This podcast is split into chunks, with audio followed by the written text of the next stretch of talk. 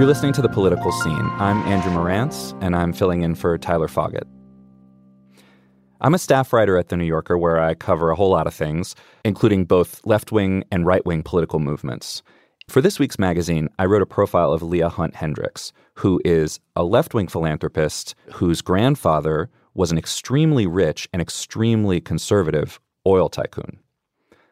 Unlike a lot of philanthropists we might be used to who use their money and power to accomplish goals that are in line with their own immediate interests, part of what drew me to Hunt-Hendrix is that she doesn't seem to do that. She seems to support social movements whose goals do seem to be at odds with her class interests and possibly even her own bottom line. Higher taxes, more corporate regulation, even a Green New Deal, which, in theory, could one day put her own family company out of business. So, in order to think all this through, the role of money in politics and whether there's a not terrible role for money in politics, I thought we could hash it out with another writer who's been thinking about this stuff for a long time. His name is Anand Giridharadas. He's written four books, including Winners Take All, which is a very bracing critique of philanthropy, and most recently, The Persuaders, which is about progressive activists and organizers. Anand, thank you so much for joining us. Thank you so much, and congratulations on the piece. It's really um, a thoughtful and, and brilliantly reported piece. Thank you so much. We're sort of doing something a little unusual. You know, we might normally have like Tyler interview me about my piece, but I thought we could just have sort of a two way conversation about this stuff that we're both sort of interested in thinking about. Um, and in fact, you know, a few weeks ago or a few months ago, we were having lunch and sort of talking about what we are working on. And I sort of said, you know, I could use your help thinking this stuff through because I'm thinking about someone who comes from the plutocracy, who was born into just extreme privilege and wealth, but who is supporting what seem to be these real grassroots social movements and yet I was feeling kind of skeptical or conflicted like i don't want to write a puff piece like am i getting something wrong? And we were just sort of talking it through. So i guess one place to start is like what are the reasons for being skeptical whenever a rich person says they're trying to help? And how are ways that they actually could be helping or how are ways that they could be sort of saying they're helping but you know not really yeah i mean I, I, if you if you the book of mine you cited winners take all the the subtitle is the elite charade of changing the world, right? And so I come to this conversation and to the reporting that I did that led to that book with, as you say, a skepticism. And it's maybe worth starting with the backdrop of what most very wealthy people do. One of the moments that that crystallized my thinking on this was when I was invited into this fellowship in the Aspen Institute. And it was a lot of very wealthy people and influential people trying to give back in ways that are really different from Leah Hunt-Hendrix. It was a tech company doing something for let's teach 40 black teenage girls STEM education in the Bay Area while we are, you know, pushing anxiety on millions of other social media users of the same demographic. Or let's take some of the profits from soda company and and give it to fighting obesity uh, and fighting diabetes or let's take a really big investment fund and create a small kind of itty bitty social good fund on the side that gives not only measures itself by financial metrics but by social ones and i was surrounded by these kinds of efforts of rich people trying to change the world at the aspen institute and i was asked to give a talk there and and gave this talk about uh, what I call the Aspen consensus. And I think your piece, in some ways, is about an effort to escape the Aspen consensus. But the Aspen consensus, as I laid it out there, was we give back. We, as in super rich, privileged, plutocratic people, we give back as long as you don't ask us to take less. We will make a difference as long as you don't question our right to make a killing. We will try to change the world and talk a lot about changing the world as long as you don't change our world through tax policy and regulation and the like. And, you know, as the phrase Aspen consensus implies, it's really a deal that people like that will do these kindly things. And they are kindly sometimes. Sometimes they're not effectual, but sometimes they're highly consequential. If and only if the society does not ask bigger questions about how that money's made and what should stop being done instead of what should simply be done more of. And I understand this really fascinating profile you've written of Leah Hunt-Hendrix as frankly being about a new generation who kind of, I think, in many ways, you know, has internalized that critique of the Aspen consensus and who actually does want to question whether the killing should have been made, does want to question how the systems that enabled the privilege should be changed, and is basically asking, how can I, as a super rich person, fight for a world in which someone like me is never possible again? And it's both, in my view, a profoundly important and good question to ask, and it's also an incredibly difficult endeavor to live a life pursuing the destruction of privileges like your own.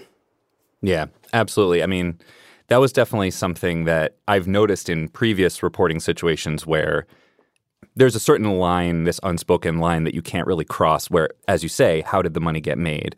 And I did notice in talking with both Leah Hunt-Hendrix and with people in that cohort, that's not off limits. Like I could have a conversation with her where I said, what do you think about oil contributing to these massive climate emergencies that we're all facing? And it wasn't like the conversation shut down. I guess one way of wrestling with that is, you know, we're in this era where it's very uncouth to just be an out and out climate change denier, let's say. And I sort of noticed different ways of talking about this when I was talking to, you know, people who continue to run this family oil company or other oil companies the people who run the companies don't say, What are you talking about? We don't understand the science. They just say, well, why can't there sort of be a win win here and why can't we be civil and listen to each other more? And I was thinking about that in relationship to your more recent book, The Persuaders, because that book is about having open conversations, but it's not about having this kind of fake civility where you're pretending to have a conversation, but it doesn't really result in anything. So how do you draw that line? I mean, Leah Hunt-Hendrix has written a whole dissertation about the concept of solidarity, and she makes a similar point that, you know, solidarity is not unity. Solidarity is not everyone agreeing and getting along and just doing whatever because it makes everyone feel nice. So I guess a way to phrase the question is like, how do you both hold a kind of immovable truth, like if we keep taking oil out of the ground, we will incinerate the planet, while also not doing the dismissing people and and you know sort of being disgusted by them and dehumanizing them thing that you were warning against in your more recent book. I mean, I, I love this. I mean, it really what you're, what you're asking really in a funny way puts together the last two books in a way that a lot of people saw them as totally different books that have no relation to each other. But I mean, first of all, on the win-win thing, Winners Take All was about so many things. But if it was about one idea, if it was one idea it was trying to take down, it was the idea of win-winism, right? That was the religion that I thought was a fraud. And it's really present in this piece. That's the conflict in this piece that Leah has in this kind of civil way with her cousin, it was, or. Mm-hmm. Um, Who we should say still runs Hunt Oil. I mean, often we hear young inheritor and we think this is a, like a Rockefeller or a Carnegie where the money was made long ago. In this case, there still is a, an oil company called Hunt Oil, and she was meeting up with her cousin who runs it to have a drink, and they were talking about this. The actual conflict you very astutely document between the two of them is win-winism versus win-loseism, right? And so I want to spell that out because you know, I think win-win, I mean, it, it's seductive to people. And the reason it is such a dangerous idea is in specifically in the context of social change, social progress, movements for reform. When you have a problem like climate change, when you have a problem like how do you deal with thousands of years of patriarchy and transition the world to a gender equal society? When you have a problem like extreme plutocratic capture of wealth and power, to do right by the society, a significant number of people will have to have less privilege. You know, for us to move beyond plutocracy, there are specific large pots of money that will need to be smaller and donations to politics that will need to not be able to be made in order to get to a more just society. And so again, the same scene in your in your article where she's talking to her cousin. I think there's the question, distinct question of how do you talk to people, particularly people who are in that group where you're saying you're actually going to have to lose. And I think our societies are really, really bad at this. There's no honesty about trade offs in politics. Kind of for obvious reason that like no one wants to tell anybody they're going to have to give anything up. But then I think what happens is when people who want change are not honest with people about the trade offs, it creates space for your opposition to go to the people who are losing from change and be like, well, yo, you seem to be losing from change, right? And you have not inoculated that. So I think it's incredibly important in these conversations, kind of with a persuader's hat on, to say, look, he, here is why if you run an oil company or if you, you know, pump your car with gas, it is going to get harder in certain ways for you. Right. And here's why that should happen. And it's not because you're a bad person and it's not, as opposed to just like, it's just better for all. And, you know, this kind of better for all, there's a corporate version of it, but there can also be a version of it on the left that just doesn't want to level with people mm-hmm. about the fact that just transitions can be choppy for people. Yeah. Um, I, I remember this during the 2020 primary where there was something where I think it was, you know, asking Bernie, okay, so you're saying Medicare for all. Does that mean you would outlaw private health insurance? And it was all framed in terms of that loss. And it was very difficult to have that straight answer for precisely that reason. You don't want to lead with your campaign, you know, what am I going to take away from you? That's bad retail politics. I mean, it was interesting when I would bring up with sort of the activists and organizers, I would bring up this idea of, well, you guys are sort of asking people to face this win lose reality. And often people would be resistant to that and say, no, ultimately, our version is a win win because if there's a hole anywhere in the boat and it's sinking, we all have to patch up the boat. And I think I take that point, but I think it might be sort of thinking on different time horizons. You know, what can I get tomorrow versus what can I get 50 years from now? And so when you're thinking in terms of, you know, realigning the entire political order, getting rid of the patriarchy and moving beyond it, you know, these big kind of topics that we're talking about, a transition to sustainable energy. These are things that are not going to happen in one election cycle. And so I think that gets us to the question of, you know, in my piece, the kind of work that Leah's supporting, and also in your most recent book, the kind of work that the people in the persuaders are supporting. What is the role of social movements in all this? And what does it mean to be someone coming from an oligarchic or plutocratic position to plug into a social movement and support it? How does that kind of cross class organizing work? I mean, one of the things that's fascinating, you know, after Winners Take All came out, a lot of people came up to me or emailed me with kind of versions of the question that Leah has clearly had more of her own clarity on than many people, which is I have this money, I, I have this fortune, or I'm part of this thing, or I'm on the board of this thing. I understand it shouldn't exist. I understand I shouldn't have it. I understand we should have never blah, blah, blah. But in the kind of sublunary world that we're all in, it's here now. I'm here now. We're not quite yet at the promised land. Like, is there anything I can do to help get us there? Right. And so my uh, standard answer, long before I even heard of Leah's name, was I think the most kind of high integrity thing you can do in that situation is give in ways that are most likely to put that power and privilege you stand on at risk. Give in ways that reduce your power over others. So even in the way that giving is structured. So you could give to the ACLU, great organization, has a lot of money, has a lot of notice, has a lot of powerful friends. Or you could give to very marginal organizations that have reasons not to be loved, uh, that are controversial, that push, you know, slogans, for example, like defund the police, that may be important to hear as part of an evolving conversation about where we might end up, but may not be majoritarian friendly right now and really may struggle to kind of raise money. So that's one choice. And then when you make the donation, even two $1 million donations to the same organization, let's say a kind of marginal organization like that, one could be structured so that the giver is on the board. And one could be kind of totally unrestricted giving, where it's just like, here's a million dollars, knock yourself out. It's not going to eliminate all traces of that power because your organization still has to be pleasing enough to a certain kind of person to be in the running for that kind of money.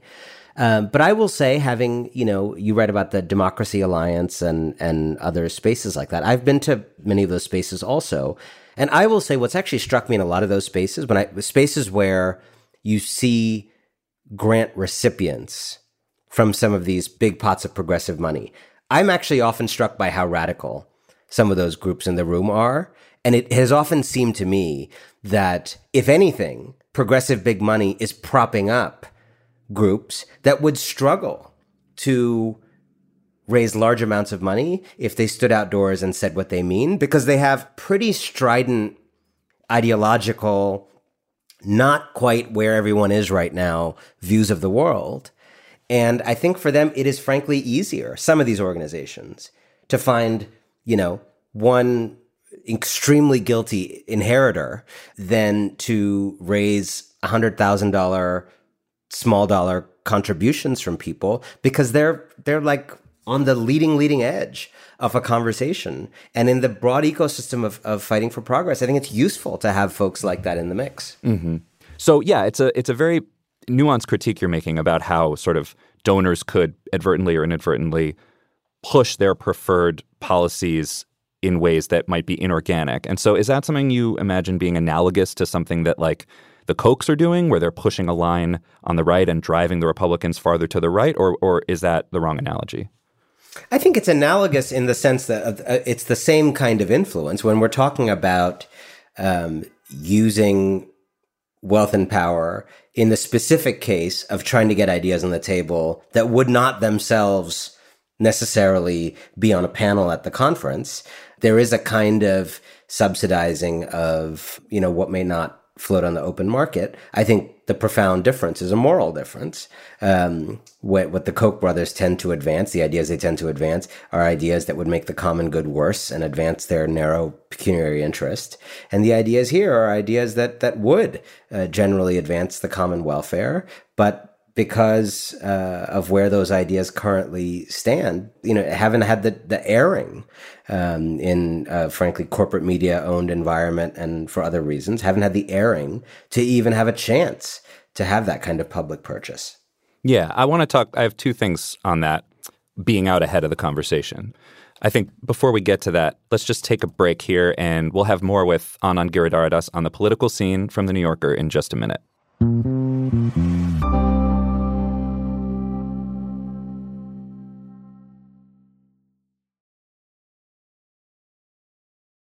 So, two things I want to get to with that. One is a concrete example of how an idea is out ahead of the pack.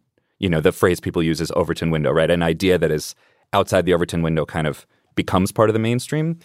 We haven't seen it quite happen with defund yet, but we have seen that happen with the student debt conversation. You know, that was an example of an idea coming out of the Occupy movement. People like Leah Hunt-Hendrix and Astra Taylor and David Graeber, the late David Graeber. There were a few people who were at Occupy, and Astra and David and a few people were sort of saying, we need to start a conversation saying debt is immoral, we should abolish all of it. At the time, 2013, 2014, even 2015, that was considered absurd. Nobody supported abolishing all student debt. I don't think even Bernie supported it at the time, um, much less you know either major political party. And then you have things like this movement that starts building. It's a small movement. It gets funded by people like Leah. And then you start injecting it into the conversation with these movement aligned politicians. And this is where we start to get into inside outside game. You know, you have people in Washington in the halls of power, but you have people out on the streets, and there's some kind of connective tissue between them. You feel like the politicians are kind of accountable to movement. And then you start to see okay, the Sanders campaign in 2016 is unexpectedly popular. There's a huge amount of momentum behind it. The Sanders campaign in 2020 moves to the left of where he was in, in 2016 on issues like student debt and climate and all these things. And then because the Sanders campaign in 2020 is so powerful, and in the intervening years you've had AOC and Ilhan Omar and all these people getting elected to Congress, there's now, you know, it's not a majority of the Democratic Party, but it's a wing, it's a block, it has power. You know, Bernie doesn't win spoiler alert, in 2020, but he has enough power and he marshals enough support that he forces Biden to come out in favor of some slightly watered down version of a student debt cancellation policy, which Biden had previously rejected out of hand. So that's an example of how these things can move from outside to inside. Now, what are sort of things you see in that as either lessons, cautionary tales? I mean, what do you see in that as a parable? I mean, first of all, I literally felt like moved listening to the story you just told. Like to me, what you, the story you just told is politics. That's real politics. And it's an incredibly hopeful story of real politics with lots of disappointments and lots of frustrations and literally everybody not getting what they want. Like mm-hmm. Biden may have not even wanted to propose that. Bernie didn't get the full, right? And then, you know, I left out the ending where our right wing Supreme Court strikes down the plan that the president put in, and then the president has to come up with a new plan. I mean, it's full of disappointments the whole way through. And yet, the story you just told is a story in which the kind of ego and the self and the individual's political pursuit recedes. And there's a kind of more ecosystem rainforest view of how, as political actors, we show up in a kind of political ecosystem and you push your thing and I push my thing and things move. We end up in a different place. And I think all too often we have a very American individualistic view of political pursuit that really emphasizes the thing I want and whether or not I got it and undercounts these kinds of victories, right? Un- really undercounts them. And often the people who are responsible for these victories undercount their own victories and are kind of too depressed about not getting what they want and, and failing to realize um, this kind of story of, of moving the country. I think you could tell a similar story around the notion of taxing the rich. You know, Elizabeth Warren's wealth tax, shifting the conversation, Bernie having a wealth tax, Bernie railing against billionaires in 2016 in a way that felt off key to people at the beginning and then kind of became something that Joe Biden is now talking about. And there's a Joe Biden version of it. Just pay your fair share, man. But I remember in 2019, when I interviewed Bernie for a profile I was writing for Time magazine, Congresswoman Alexandria Ocasio Cortez had gone into that territory of like, there should be no billionaires. I don't think anybody had a, or, or then or since, has had a actual policy that would make that happen. But she was saying in a moral society, the ability to make that kind of money wouldn't exist, right? I remember asking Bernie about it in an airport bench and he was like, no, no, no, no, no. I'm not saying, I'm not saying, you know, you shouldn't be able to be a billionaire. We should abolish billionaires, right? And then I think later on, he had come, right? So AOC is created as a politician because she's a volunteer on his campaign in mm-hmm. 2016 and sees a different, as she described it, she saw herself in a new light. Mm-hmm. She saw herself as a waitress who hadn't lived up to the potential she saw for herself because he articulated a certain view of the world.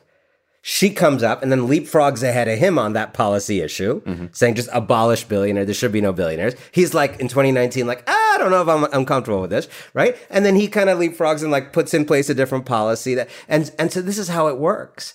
And the progressives having the effect they've had on Biden, Biden, particularly I think under the chief of staff Ron Klain really having a relationship that understood progressives not as like annoying kids nibbling at their heels, but actually the more morally pure versions of who they would be if they weren't like grizzled veterans of the political process.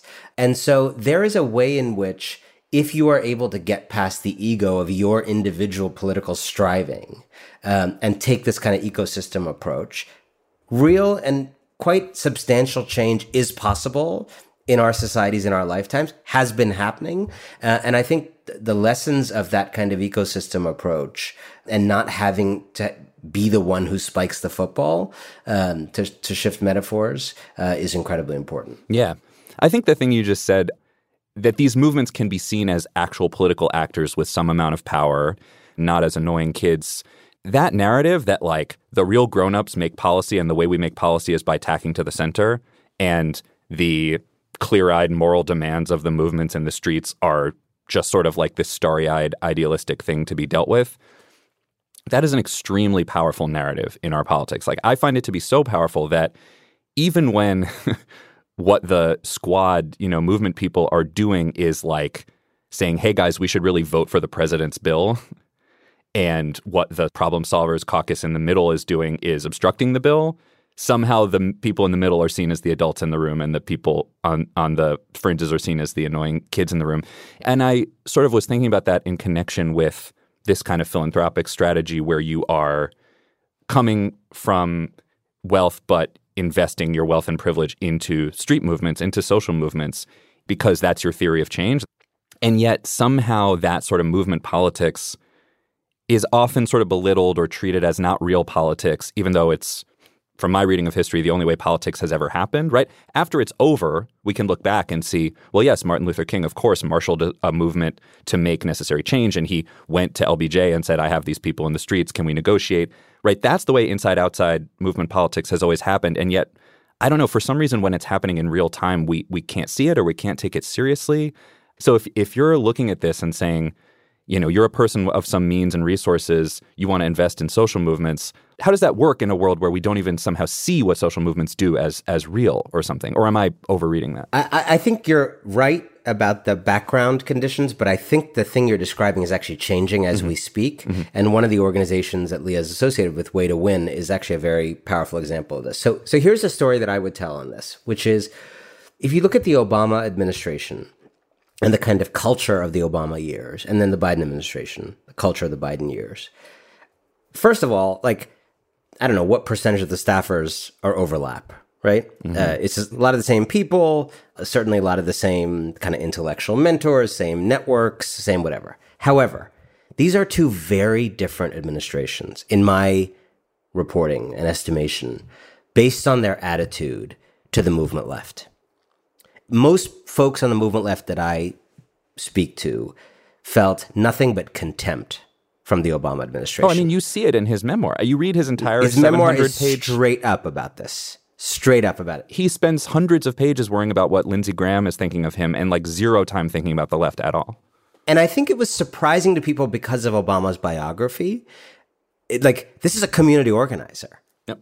Right? So it, forgive folks on the movement left for being like, finally, someone who won't think we're like smelly and worthless. Mm-hmm. You know, maybe it had to do with being the first black president and not being able to afford any kind of association with what could be painted as extreme. Like you could, I think, give certain number of excuses which have validity. But I think at the deepest level, Barack Obama is a temperamentally conservative person who believes in doing things through the right channels. And those are just like not his people. And I think there was like an annoyance by him and others at those people, whether it's Bernie or folks on the street or whatever. And then Biden comes along and I think, you know, based on my knowledge of Biden as a senator and all these things, like I would have assumed it would only get worse, like much worse. Biden's not even a community organizer. These are not people he went to college with, like, right? He worked at a local pool one time, but yeah, right there you pool, go. Yeah.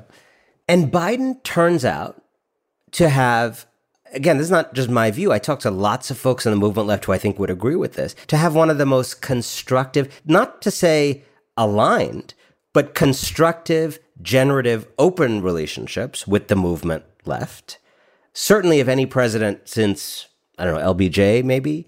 Um, and it's a relationship that sometimes results in Biden doing things he wouldn't otherwise do, like student debt, like uh, the Inflation Reduction Act. At certain moments, proposing really big things in there that didn't make it in, but were not Bidenish kind of things if you'd historically followed Biden. But more importantly, I think a kind of sense among many folks in the movement left that there was respect for their movement in this administration. That again, they saw them as lodestars who, sorry, we won't be able to do everything you want to do, but like, you're lodestars, you're prophets. Like, we can't do all the stuff prophets want to do, but we don't think you're bad people for wanting to do those things, right? Ask Bernie Sanders how he felt respected or not in the Obama years and how he feels respected or not in the Biden years, right? It is night and day. I mean, granted, he ran two very successful campaigns and built a movement, so you can't ignore him, but I don't think it's actually just that. I think there is such a thing as respect. Ask probably, you know, many members of the squad whether you feel heard and respected and you have someone you can call. And so I think this notion that you laid out that the sensible people are seen as a center, I think that's a very powerful force in the Democratic Party and the left more generally. But I think if you look at groups like Way to Win, which Leah uh, Hunt-Hendrix is involved with and helps lead, what it is trying to do actually is use money and donations to shift that dynamic and encourage this more kind of coalitional view where perhaps Democrats run on things that activists push and make popular and create demand for. And then you find ways for groups like Way to Win to reasonableize those things for broader audiences so that something like Defund the Police becomes a campaign called Fund Our Lives. Right? The original activists may not have said fund our lives. They might think that's a little bit dilution, but it's not a lot of dilution. It's the same idea. It's the same policy notion. Take money out of police war chests and put them into community. Fund our lives is like, let's take something that is being said on the edges and use some of the things that people on the edges may vomit about, like, you know, focus groups and poll testing to figure out how to actually talk to folks in, you know, white folks in rural Wisconsin about it to get some of them on board. And let's pass it. Way to Win is, I think, one of the most fascinating organizations in this country right now doing that work of trying to move Democrats from the persuasion by dilution to persuasion by actually revving up the middle about things that the base is fanatically excited about. Well, so let's end on way to win and, and sort of looking forward to, to 2024, right? The kind of old way of thinking about this stuff is, you know, we're a big country, you know, people think we're a center right country the standard narrative would be if you're a Democrat and you want to win over this big country, you got to kind of tack to the center. As you say, you've got to dilute a little bit. You know, there is this mythical sort of median voter in Wisconsin who's probably a 58 year old white guy who's scared. And, you know, you have to salve his fears. And that, frankly, was a lot of what you saw at the Democratic National Convention last time around. You know, it was lots of waving flags and stars and stripes and and white guys. And I think to the way to win sort of way of thinking, which is there are women of color in Arizona and Georgia who vote, and frankly, they vote more reliably than that white guy. What are we delivering for those people? So I guess like looking forward to 2024, I mean, do you think people are just going to dig in and kind of decide there's like pandering to the swing voter over here, there's like base turnout over here, and never the twain shall meet? Or like, do you see any kind of synthesis or way of moving forward with the strengths of both of those? It's such a great question. And here, I mean, I think I'm going to address myself specifically to the small but influential group of people who are going to be writing about the 2024 campaign. Look, I think, frankly, a lot of research and thinking has completely thrown out the notion of the moderate voter, the median voter, the swing voter as we understand it. And a lot of people who write about campaigns for a living are the last to know and keep repeating these frameworks keep visiting the diners, keep imagining that there's essentially this like two way street with a median and some voters standing right in the middle with middle of the road positions, deciding which road they're going to tip onto in the end. That metaphor has been completely invalidated by research. And any reporter who's still working off that paradigm is just kind of missing the story of what's happened in our politics. So I, the, the phrase I would use is the torn voter. What you're really describing is people who don't know where they're going to land yet in an election. And what we project onto them mistakenly is middleness. Not knowing how you're going to vote is not the same mm-hmm. as being in the middle of something. Mm-hmm. Okay? So if you are a fanatically religious, Orthodox Jew who thinks homosexuality is an abomination, and you have a gay son who you love, and you can't decide between Trump and Biden, it is not because you are in the middle. Yeah. It is because you are torn between your commitment to your faith and your son. And there's lots of people like that. This is at the heart of the persuaders. A lot of the people I write about have are the people who have pushed our understanding of it. What they fundamentally understand in these voters is these voters have competing moral frameworks within them that pull them in different ways. Their faith and their love for their child. Um, they were raised in the Cold War and think capitalism good, communism bad, fear redistribution but they are so angry about their health insurance company and how it's treated them.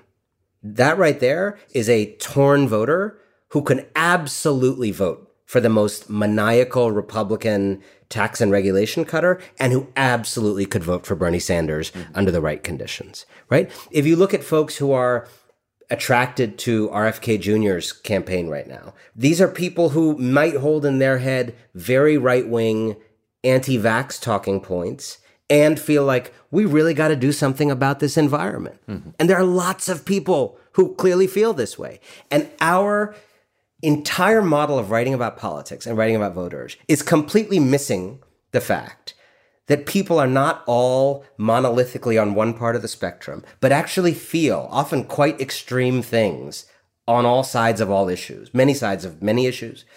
And if that is your view of politics, as it, as it has become mine through this work, it completely changes how to write about it and it completely changes how to campaign for it. Because then you're not trying to get that guy who loves capitalism and hates communism because he has Cold War Russia trauma, but who hates his health insurance company. You're not trying to get him by moderating your health insurance program to be kind of capitalist ish and not that communist sounding. That, that would be what a lot of Democrats would have done in the past.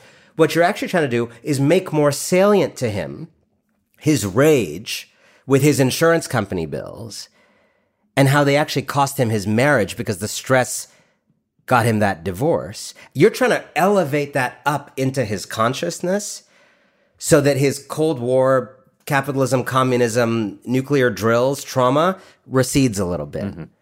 And the insurance rage rises mm-hmm. and he mm-hmm. becomes an insurance voter.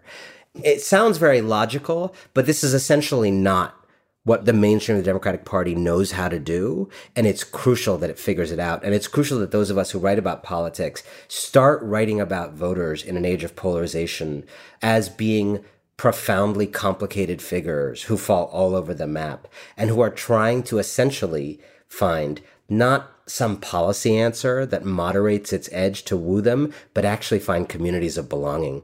I totally agree. And I totally, I think that anybody who has spent time either knocking on doors and canvassing, or to plug your book, deep canvassing, or anybody who's spent time reporting in a real way, actually knowing enough about people's lives and context, it's always weirder and shaggier and thornier and more complex.